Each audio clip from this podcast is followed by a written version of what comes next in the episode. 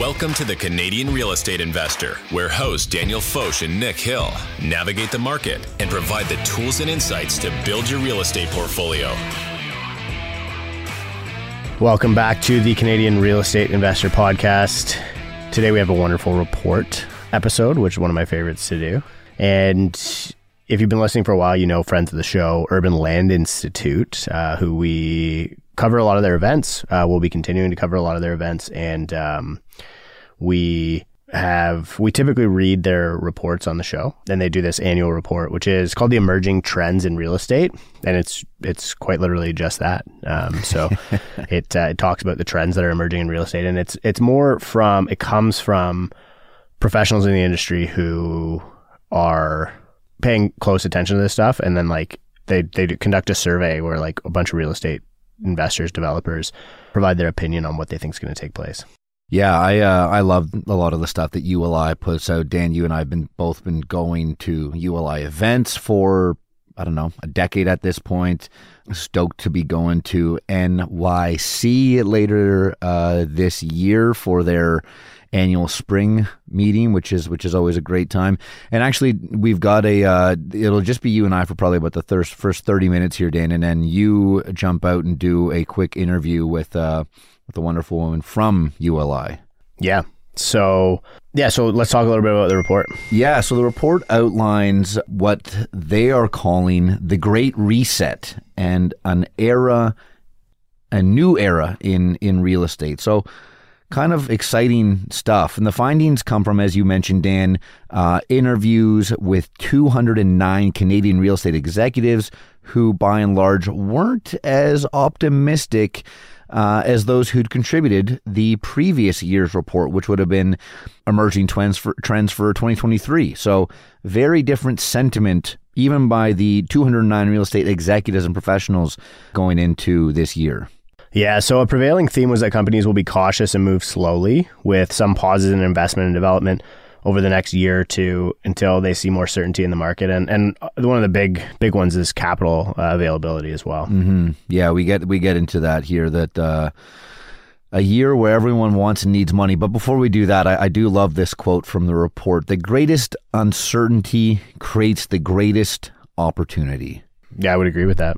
Totally. Definitely a cool quote, something you can apply in your own life too. Life is uncertain. We cannot predict the future. Therefore, we live with the uncertainty on what happens next, which is why uncertainty can always provide the greatest opportunity. And I, I like the kind of like uh, the worst case needs a plan, the best case does not need a plan. Mm. And that concludes your philosophy segment for the Canadian Real Estate Investor Show. Uh, yeah, no, I mean, I, I love that too, Dane, right? It's basically like, for me, it's kind of like everything happens for a reason. Yeah, for sure. And and th- it, it has been a pretty big roller coaster over the last few years in terms of cost escalation, uh, rising interest costs, labor shortage, impact on housing affordability, and the um, effects of higher interest rates and the scarcity of capital. So it's it's obviously become it, it, as a real estate investor, you've needed a lot. You've needed to be paying attention to a lot of things more than probably than you ever have. Yeah, and a lot of those things were usually things for the last few decades that that probably didn't really play too much of a role in your real estate investing strategy or your investment thesis, such as you know labor costs through the roof, lack of of labor, and then going into stuff like with the banks, uh, Bank of Canada's monetary policy. Right, it seemed we saw glimpses of optimism early on, but then after the tightening, the sentiment shifted back and forth, and we've seen really, you know, going back to roller coaster, we've seen a roller coaster of sentiment. It's really been all over the place, and now in this digital world, it, I feel like a media and maybe specifically social media is is having a, a much larger presence and kind of guiding that consumer sentiment more than ever before. You've uh, you've really put away the bull hat for uh, for this year, eh? Man, spending a year and a half talking about real estate with you on this podcast has uh, has changed. Am, rubbing, still, am I rubbing off on I'm you? I'm still a bull. I'm still a bull, and I'm I'm just saying, like they're they're there may be false hope for the future now because there's a multitude of challenges uh, for Canadian real estate in the future. But again, with these great challenges comes great opportunities. So, again, back to the bull. Fair enough. So many are, are even thinking that interest rates could stay higher for longer. We've heard a lot. You know, I think um, I can't remember which central banker it was at the Bank of Canada, but she mentioned that interest rates would be higher forever. Um, and and higher doesn't mean that they're going to stay where they are, but it just means that they're not going to come down as much as I think a lot of people might need them to to make their theses viable. And yeah, so I mean, this could like rates are going to have an effect on the development and investment and overall transaction volume well into 2024 and beyond. And so, and it's really it's it's a guessing game at at this point where it's like, do you think that uh, transactions going to come back to 2022 highs? Well, probably not if until unless rates get to 2022 lows, right, or 2021 lows. So what? And you like I would I would literally just do a percentage. Okay, if rates are going to come down 30 percent from here, right? They're still X amount higher than 2021. So you know prorate it and that that's what like that's yeah. how I'm thinking about things. And then what does that do on that that weighted justice scale of housing prices, right? Yeah. Like does yeah. that tip the scales the other way? Um, and it's with it's with thoughts like that that a lot of investors, developers, and real estate professionals alike are approaching this new world that we're in, right? This new era of real estate with a fair amount of caution. And Canadian real estate companies are focusing on things like value creation. And Dan, this is hilarious because this, again, this is right out of the ULI report, but this is stuff that you and I have been saying for quite some time. So, again, Canadian real estate companies are focusing on things like value creation by optimizing existing assets. So, this goes to show, again, create value within assets, but also make sure that your existing assets are performing at their highest and best use. They're also investing in digital transformation and addressing such trends as generative AI, ESG performance, and housing affordability. But they're ch- facing challenges as well. But I mean, you know, Dane, we just did an episode on prop tech. And these were some of the same themes that the venture capitalists, the real estate professionals as well as the prop tech founders were all looking at right? Like how do we use these this new technology to affect affordability? How can we use such things as as AI or new building products to to increase that affordability and and to transform what is again a kind of a more archaic practice in real estate and construction and bring it into that new era right? There's a lot of talk about this new era. Well new era should mean new things new practices new new best practices, right? So I'm I'm excited to see. Yeah, yeah, I am as well. And it seems like those hoping for opportunistic and distressed deals might be disappointed. Sellers aren't really in a hurry to transact if the bids don't match their expectations. And so it's definitely a slower market, even though there are opportunities arising. It's like there's not. I think it just takes a lot longer for things to materialize than most people would expect. It's not like bang, you know, the bottom's here. You got a month. Everybody's got a month to go by, or or everyone's yeah. got a month to acclimatize yeah. to the bottom. Yeah. Right? Like it's not like somebody in Everest and like okay, we're at the top. Like there's a base camp. Right? Yeah. People spend time there to acclimatize. Yeah, and I think especially like the the reason I, I find this report especially relevant to Canada is because like commercial real estate debt. Uh, in the U.S. resets quickly like Canadian real estate er, like like Canadian residential debt does like you're not on 30 year terms like yeah. in the like the US housing market is like so insulated right now because you have a bunch of people on 30 year mortgage terms at, in like the three percent, like twos, I think, yeah, right? Yeah. Threes. So we will. Like, we've got people here with it with like with those same rates, but they've got a year and a half left. Yeah, and so that so we so both U.S. commercial real estate and Canadian residential real estate are, are kind of facing the same like ticking time bomb. And so from my perspective, like the sense of urgency isn't it, it, it doesn't appear immediately. Like it'll appear slowly over time as people start to come up for renewals and realize because like it, it's not not only is it just a good opportunity or a good time to, to like a refi when you're up for renewal because you don't have to pay a, um, a cancellation or or a mortgage discharge. It's the same thing if you're going to sell, right? Like yeah. most people people are most likely to sell when their mortgage is up for renewal. So there are obviously cases, you know, the big the big uh, elephant in the room is office properties, obviously, and you know investment funds winding down transactions could be more likely. Um, and it's not just limited to deals like construction costs and labor shortages have added a lot to the complexity which the report says. And i think again it's just like as a real estate investor right now you have to be paying attention to so many factors. Yeah. Like if you're modeling construction, are you modeling it based on the prices from a year ago or two years ago? Do you expect those to go up or down? Yeah, are you Like- modeling it in today's prices or six months yeah, from now? like if you're saying, yeah, exactly. Because if you're saying, oh yeah, I you know I have a suite coming up for renewal in six months, it's like, well, yeah, you can you can guess what that you can go get a quote today, Yeah. and it's going to be different in six months. Yeah, it based costs on between five and twenty five thousand dollars to Yeah. fix it, and and that'll affect your margin. And it's not just you know guys like us, like and, and other small cap investors that are kind of having these thoughts. Dan, it's it's according to the survey here. A lot of CEOs, a lot of real estate CEOs are either delaying deals or or changing them due to the economic challenges and the the volatility that they're facing. 56% of real estate CEOs who said they had either delayed deals or were considering doing so in response to economic challenges and volatility. So that's more than half of the decision makers out there in the market that are drastically pulling back or, or putting a stop to, to things altogether. Yeah, uh, it's it's definitely. I think one of the ch- the the big consequences of this, and you see it a lot in the states because it's like a balance sheet recession, very much there, where banks are contracting the size of their balance sheets. They're not lending out money. They're not issuing new loans. You're hearing like nobody really taking on new debt, and you're hearing that a lot in, in Canada as well. I mean, you work in in the debt markets far more than I do. But when you talk, when you hear about the stuff that you're doing with John and you know and LandBank, you take a new deal to a lender who would have been keen to take on to to, to be taking on new, a new uh, client to be, bring a new client into their business in 2021.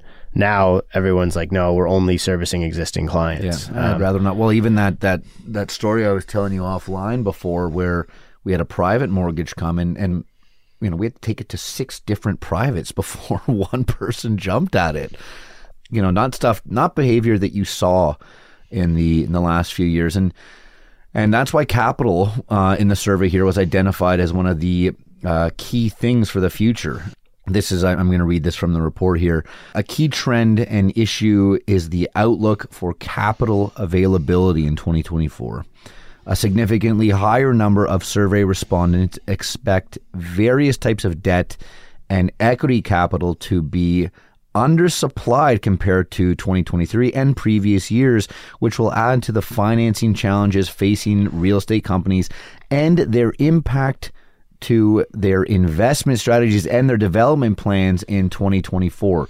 So pretty much saying exactly what we did, right? It's, you know, if you don't have capital, you're not doing the stuff that you're that you want to be doing, whether it's putting a basement suite in, buying a duplex, or building that new office tower. Yeah, and and um, that came from the real estate leader at PwC Canada, or and he went on to say that this year was all about capital. 2023 was all about capital. There's compelling da- data to show that scarcity of capital has impacted investment volumes. However, this creates opportunity as we saw many new private debt funds established that that take advantage of this unique moment in time. I mean, you know, my, my mom used to say, when the going gets tough, the tough get going. Oh, and, oh, so the Hill originals Yeah, were I not it. just and she was the first word. She invented that one. see. Mom, thanks so much if you're listening. I know she is. She listens to every episode. I'm What a gem. sure. Yeah.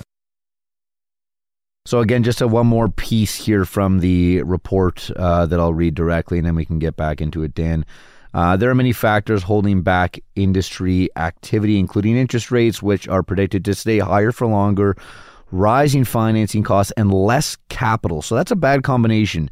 You've got higher interest rates, rising financing costs, and less of that capital available to even pay higher interest costs on. This provide real estate players with an opportunity to consider ways in which they can add long-term value, whether it's the adoption of transformative technology in construction, process changes and innovation, and the adoption of generative AI, which seems to be a reoccurring theme here. So enough of AI, Dan. Bring us back to the human world here. Yeah, so if we think about the human side of things, I mean, one of the big things that we're hearing about in Canada, um, and it does seem to be changing a little bit given the massive increase in temporary foreign workers that we've seen, um, although we have discussed how not a lot of that is related to real estate labor. Barely any, I believe. Yeah, pretty much none. Um, but labor shortages are a big concern, right? So the construction workforce is aging. I think 20% of the construction wage uh, labor force in Canada is expected to retire in the next 10 years, which is like that's crazy, right? If you really think about that, that's 8% of the work, 8% of the total workforce is in, in construction in Canada. 20% of that's going to retire. And we have to replace that somehow because we, it's not like we need less housing. No, and I mean, you know, I, I spent a lot of, I used to spend a lot of time on construction sites, whether it was housing or condos. I did institutional level stuff, and I remember when I was a young project manager, young project coordinator in my early mid twenties, and I'd have to go and tell these these steam fitters or or plumbers or carpenters, whatever, pick a trade. I've worked with all of them. And these guys were always double or even in some cases triple my age, right? And I'm I'm up there trying to project manage, you know, five guys in their mid 50s and they're like, "Who the hell is this kid?" And that was like 10 15 years ago. Yeah. You know, construction you go to on a construction site and there's there's more guys with with white hair than than there are you know, guys with with sweet haircuts, you know, Like little, you? yeah, a little broccoli style on top kind of thing. We need we need the younger Oh, generation. the bus and bus and no the cap bus and guys? bu- we need the bus and bussins in there to start, you know, busting their ass and, and start getting some work done. But you can't put a hard hat on the perm. That's it why. It sits on top. Don't you understand yeah, it? That's extra safety padding. Makes sense, actually. anyway. so built-in hard hat. They don't even need them. uh, let's get back to it. So Yeah, so CIBC put a report out that estimated that at least 300,000 construction workers will retire in the next decade. That's a huge number. And, uh, yeah, and remember, out of near half a million new Canadians, only 455 were skilled workers. So skilled construct, construction workers. Now, I think 3% of the temporary foreign workers or 3% of non-permanent residents were uh, work, worked in construction. But still, that's, I mean, it's just like compared to 8% of total. yeah, that brings us to a whopping three point one percent. Right. Yeah, yeah, yeah. Three, yeah, 3.01%, I think. Zero, yeah, right, exactly. And and I mean the industry is feeling the effects, right? It's not just the shortages, but also the reduced productivity and the instances of you know not so great work being done, right? We've got. Uh, I mean, there, you've seen reports and videos and stuff like this from across the country of new construction. It's called a deficiency list. So if you walk through a new construction unit, you'll usually do that with your real estate agent or someone from the the building group and they will have little pieces of green painter's tape and you'll go around and put that on anything that's not perfect. And like some of these rooms just look green at the end of it. I'm like, what is going on here? So it's not just the lack of work, but the lack of skilled work, right? I mean, and that's not to say that the people that are building aren't skilled. That's just to say that there's less of them doing more work with less time. Remember those three circles, right? Cheap, fast, and good. You're not going to hit that. Yeah, it's it's definitely become a challenging landscape, and there there does seem to be, as a result of these challenges, like you mentioned, you know, kind of I guess necessity is the mother of invention, right? So mm-hmm. there are some strategies that seem to be emerging. Yeah, and liquidity seems to be uh, one of those strategies. Get liquid.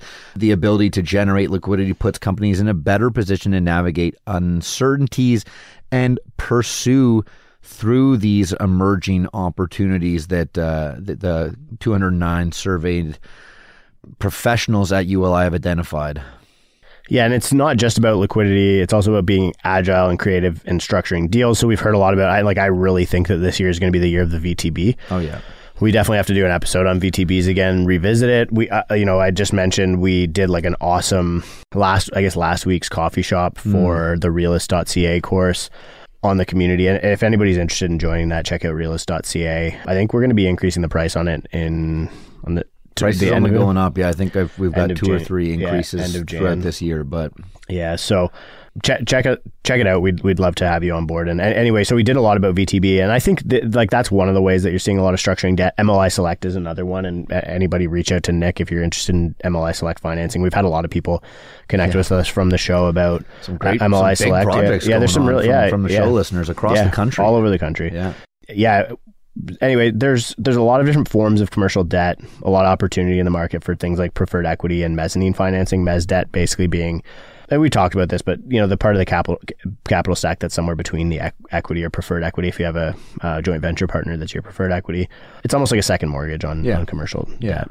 And just to build off that, you're right, Dan. Um, you know, finance is getting interesting. We're starting to see debt funds gain popularity, offering opportunities to provide credit and liquidity to others struggling with existing financing costs. And it seems like 2024 may be the year of the VTB, but it also may be the year of the debt fund.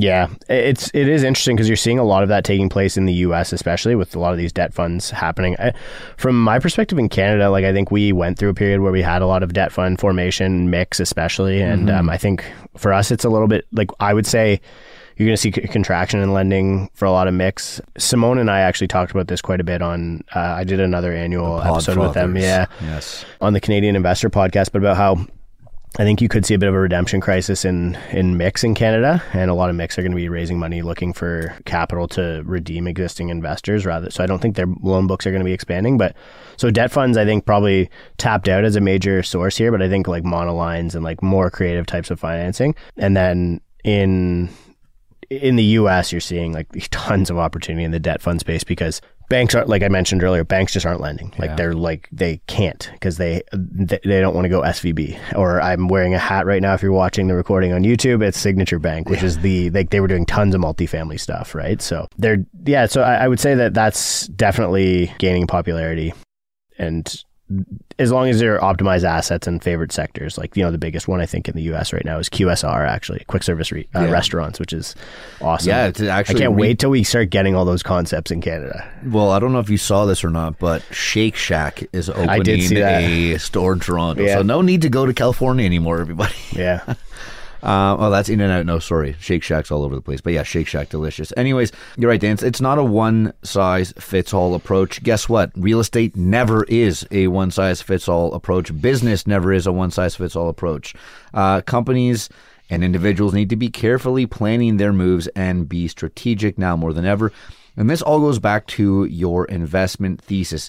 Does it work in these new market conditions, in this new era that uh, ULI and PwC are ushering us into through this report? If it doesn't, it's time to pivot and adjust and find one that does. Now, Dan, before we jump into your interview here, let's just have a quick. Uh, there's a bunch of charts in here that I just want to kind of quickly touch on. yeah. So the equity capital for acquisitions they're expecting to be undersupplied. Majority of, of those surveyed expected to be undersupplied, whereas last year they felt it was more balanced. Mm-hmm. Debt capital is seventy four percent believe it'll be undersupplied, and yeah, which From is more 41 to 74. Yeah, and the majority the majority felt it was bal- in balance last year. Debt capital for refinancing, same thing. Seventy-seven percent felt it was undersupplied, and compared to forty-three percent last year. And the So remain, plus 30% jumps in, in some of these, right? yeah, Like, this shows huge, you. Well, it just showed. Like, I think it, it really shows you how bad capital contraction is. Yeah, and I mean, and and then again, just consumer sentiment based off of that capital contraction, right? Like again, th- don't forget these are the these percentages are from real people and their opinions on what's happening, right? There's Yeah. 209 survey respondents here, so Yeah. when you see a 30% jump, you realize that consumer sentiment has, has shifted greatly. And then the, the last one is debt capital for uh, development versus redevelopment, which from my perspective, I think in Canada, this is this reigns true for Canada, except for purpose built rental, where in, in the purpose built rental side, it's I think it would be it's supplied sufficiently because of MLI Select and that bond. We did a we did an episode where we discussed how the government put twenty billion worth of bond bonds into uh, the market, and so yeah, like that that to me is probably sufficiently supplying the market with capital. For, I hope so. I mean, I, I, rental. I can see them. I can see them having to, to fill that up again because, as, as we Yeah, said, they will, right, for it- sure. it's gonna. It was only actually ten because it was oversubscribed ten. Yeah. so It's a great Okay, point. Three more charts I want to get through before we jump in your interview here, Dan. And these were identified as issues that were deemed important for real estate in 2024. And uh, the good people at ULI and PwC split these up into three sections. The first one being social and political issues. The second being economic and financial issues and the importance they will have on real estate. And the final being uh, the importance of real estate industry disruptors. And I bet there's going to be some uh, uh, AI mentioned there, and then of course real estate and development issues. So let's quickly touch on these, and then we'll we'll wrap things up here, Dan. The social and political issues, housing costs and availability is of greatest importance. Is that a shock to anyone? I, I don't think so. You know, working our way down, climate change actually kind of uh, makes an impact here. 3.5 out of 5 as a uh, level of importance. Federal, uh, provincial, and local government budgets and federal government budget deficits. Those are interesting again to me. Again, not to try to get political here, but we've seen government incentives and, and and government fiscal, uh, kind of the GOC versus the BOC, which we've talked a lot about.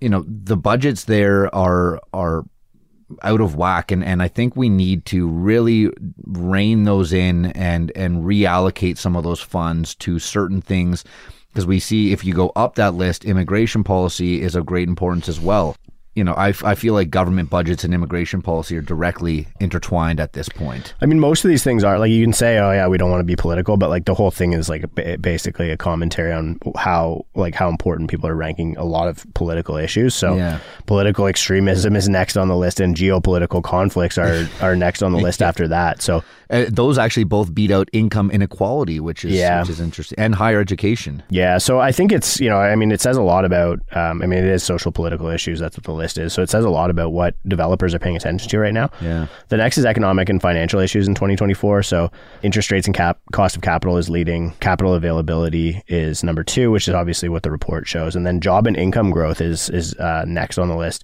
And then you've got inflation, global economic growth, provincial and local taxes, federal taxes. I thought taxes would be higher, but anyway, I think obviously inflation and, and, and then the bottom of the list, which no one seems to care about, currency exchange rates. Well, there goes my forex yeah. dreams for 2024. Yeah, yeah. you've been getting those DMs too. Apparently, I'm sending them. Yeah. So last is uh, disruptors, and then we'll we'll jump into the interview here. Yeah, so uh, disruptors, which again is, is cool because it's a, th- a, theme we've seen in a lot of the reports that kind of came out in Q3 and Q4 of, of this year. Construction costs being the number one disruptor for uh, real estate in 2024. The construction costs simply need to come down because labor is right, be- right beneath them. Um, labor and construction costs make things extraordinarily hard to to get done. Again, higher up in the list, we've got artificial intelligence and machine learning, which could have a great positive impact on uh, construction. And then finally, kind of in the middle of the list here, we've got smart buildings and automation those have been around for, for a while and are just getting are just getting better. But then at the very end, the very bottom, Dan, read read me these last two here. We've got was it 3D printing and blockchain? Yeah. Yeah. I thought 3D printing would have had a bit more of I mean 3D printing had its like heyday all those like we can build this 3D printed house, but I don't know if anyone actually wants to live in them. And then blockchain, you know, I, I remember seeing stuff on Instagram where you could buy you could you know buy this house in Bitcoin, and of course it was a condo in Miami. So interesting stuff there. Another great report put out by uh, ULI and PwC. They they go through a ton more stuff here, so I encourage everyone to go check out the report. They talk uh, report. They talk about housing affordability. They talk about investment prospects and markets to watch in Canada and they've got a rating system for those. They've got development opportunities in Canada rated across the country, uh, and then more economic uh, forecasting indicators. Yeah, we'll put a link to the uh, report in the show notes. Make sure you check it out, and um, if you're able to uh, to come to any of the ULI events, uh, the ULI Toronto chapter is amazing. It's one of the bigger um, chapters in ULI. We'd love to in see world, you there. Yeah, yeah. and uh, so let us know if you want a link for tickets or anything, and then also the ULI spring meeting uh, in New York City, so close to Toronto. We should, uh, yeah, yeah. Well, if, hey, if you want us to put together a bus and bring down a bunch of people from Canada, we're happy to do it. So that'd be hilarious. Yeah, it's it's definitely worth checking out. So we'd encourage everybody to check out ULI. They're great friends of the show, and uh, I've learned most of the, the things that I've learned about real estate came from them, and they kind of really set me on a good path of knowledge. I used to volunteer there all the time, and uh, yeah, so so we'd love to see you uh, uh, out there at, at their events. Perfect. And now, without further ado, Dan, let's get into your interview here.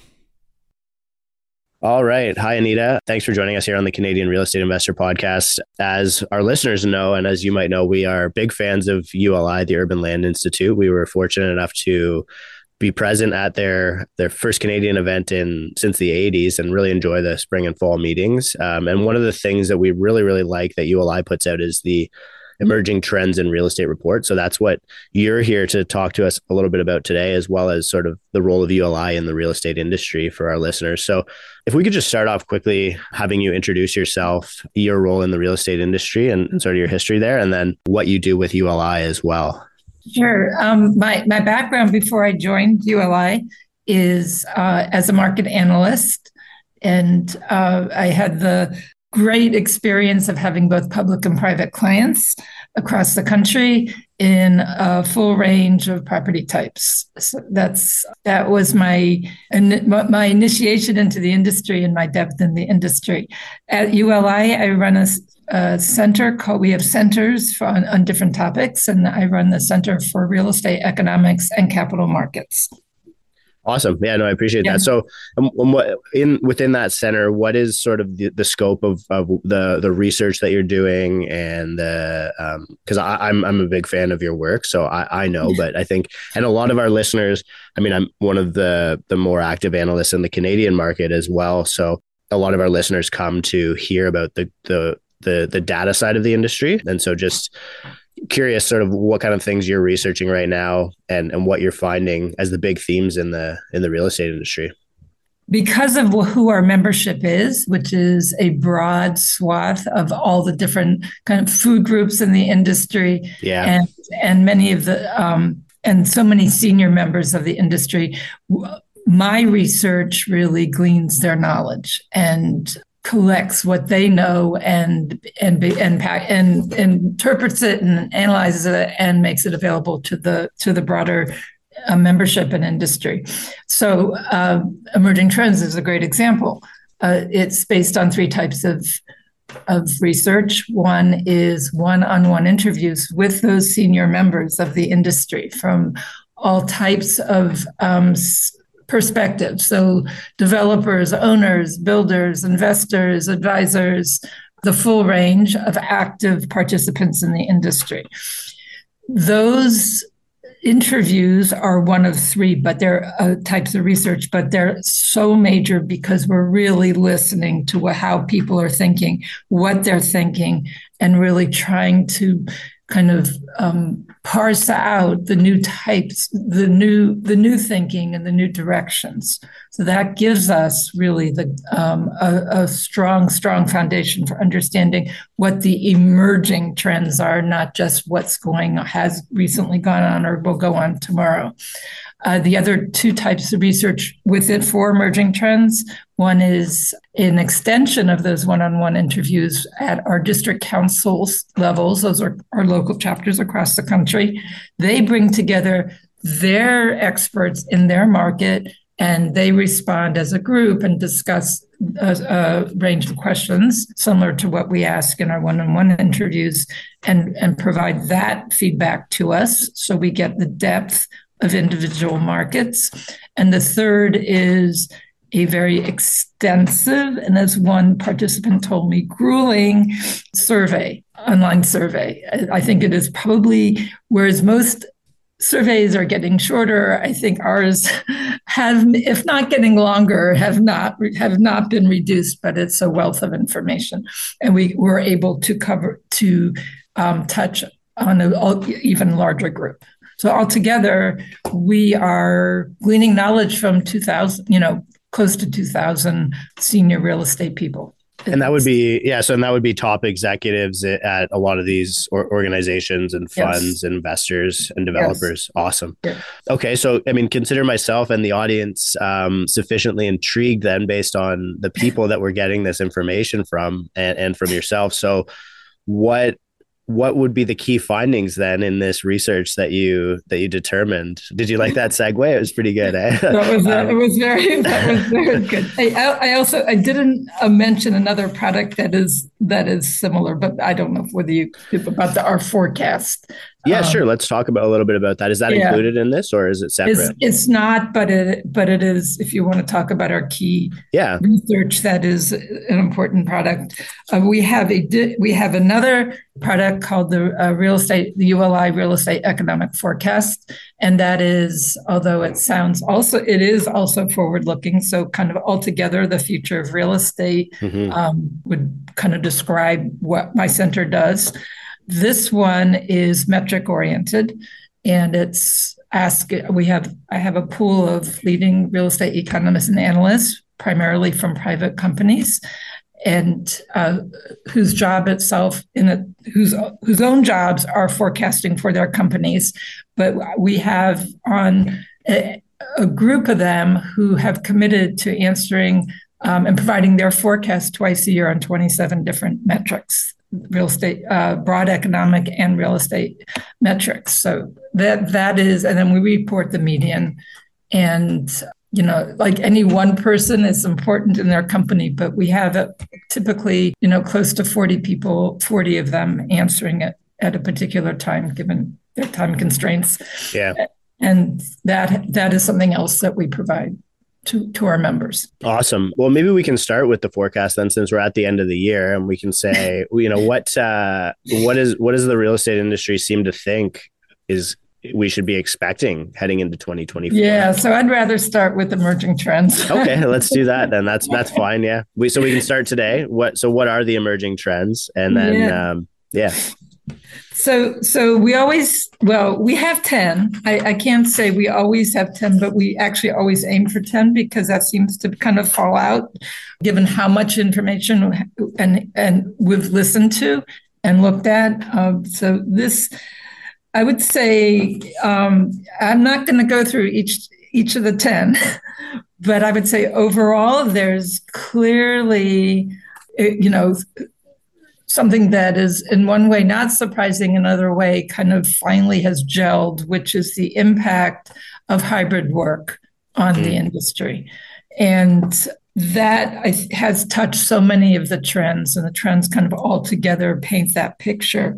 So the hybrid work has, you think about it, has reduced the use of office overall far more in the larger cities and ones that are uh, more tech dependent, but also just quite large, maybe you know traffic issues people want to avoid. But that that so it impacts the building itself, right? The value of the building itself, the neighborhood around the building, the retail around the building, the the city revenues uh, from from these buildings as, as, it declines, the the transit systems, uh, the portfolios of of major investors that once depended so much, you know, thought of uh, office as well as kind of the, the fortress mall. The two things have really had were once the mainstay of the of revenue, revenue producing core real estate. So that as a whole package has just really turned um, into something that we just see as this is the way it is. You know, yeah. we're not looking for that U turn anymore. And the pervasiveness of the change, I, I think, really stood out this year and the what I just listed are, are, kind of each in their own individual trends, but tied together by that impact. So that seems to be sort of the overarching, most prominent issue with with the the industry that the industry's mm-hmm. focused on on is it solving right now like or or just a, I guess m- maybe addressing primarily yeah it's addressing i think right. it's it's recognizing and addressing so i should step back and of course overarching overarching of course is the the the higher interest for longer. Yeah. Yeah. And, yeah. And and slower growth together. So you can ignore that and that's going to be in play for a while. So these other issues will play out maybe more slowly over time Okay, thanks so much for listening, everybody. Hope you got a ton of value out of Dan and myself going through the report, and of course, with the short interview from Dan and Anita at ULI. Again, I encourage everyone to go check out ULI, get involved. It's one of these great organizations that puts on events and has a ton of resources. So go take advantage of those. Uh, if you have any questions, comments, concerns, I don't know why you'd be concerned, but if you have anything you want to say, send it over to the email in the show notes. And we love hearing from everybody out there. So thanks again for listening, and we'll talk to you soon. The Canadian Real Estate Investor Podcast is for entertainment purposes only, and it is not financial advice. Nick Hill is a mortgage agent with Premier Mortgage Center and a partner in the G&H Mortgage Group license number 10317, agent license M21004037. Daniel Foch is a real estate broker licensed with Rare Real Estate, a member of the Canadian Real Estate Association, the Toronto Real Estate Board, and the Ontario Real Estate Association.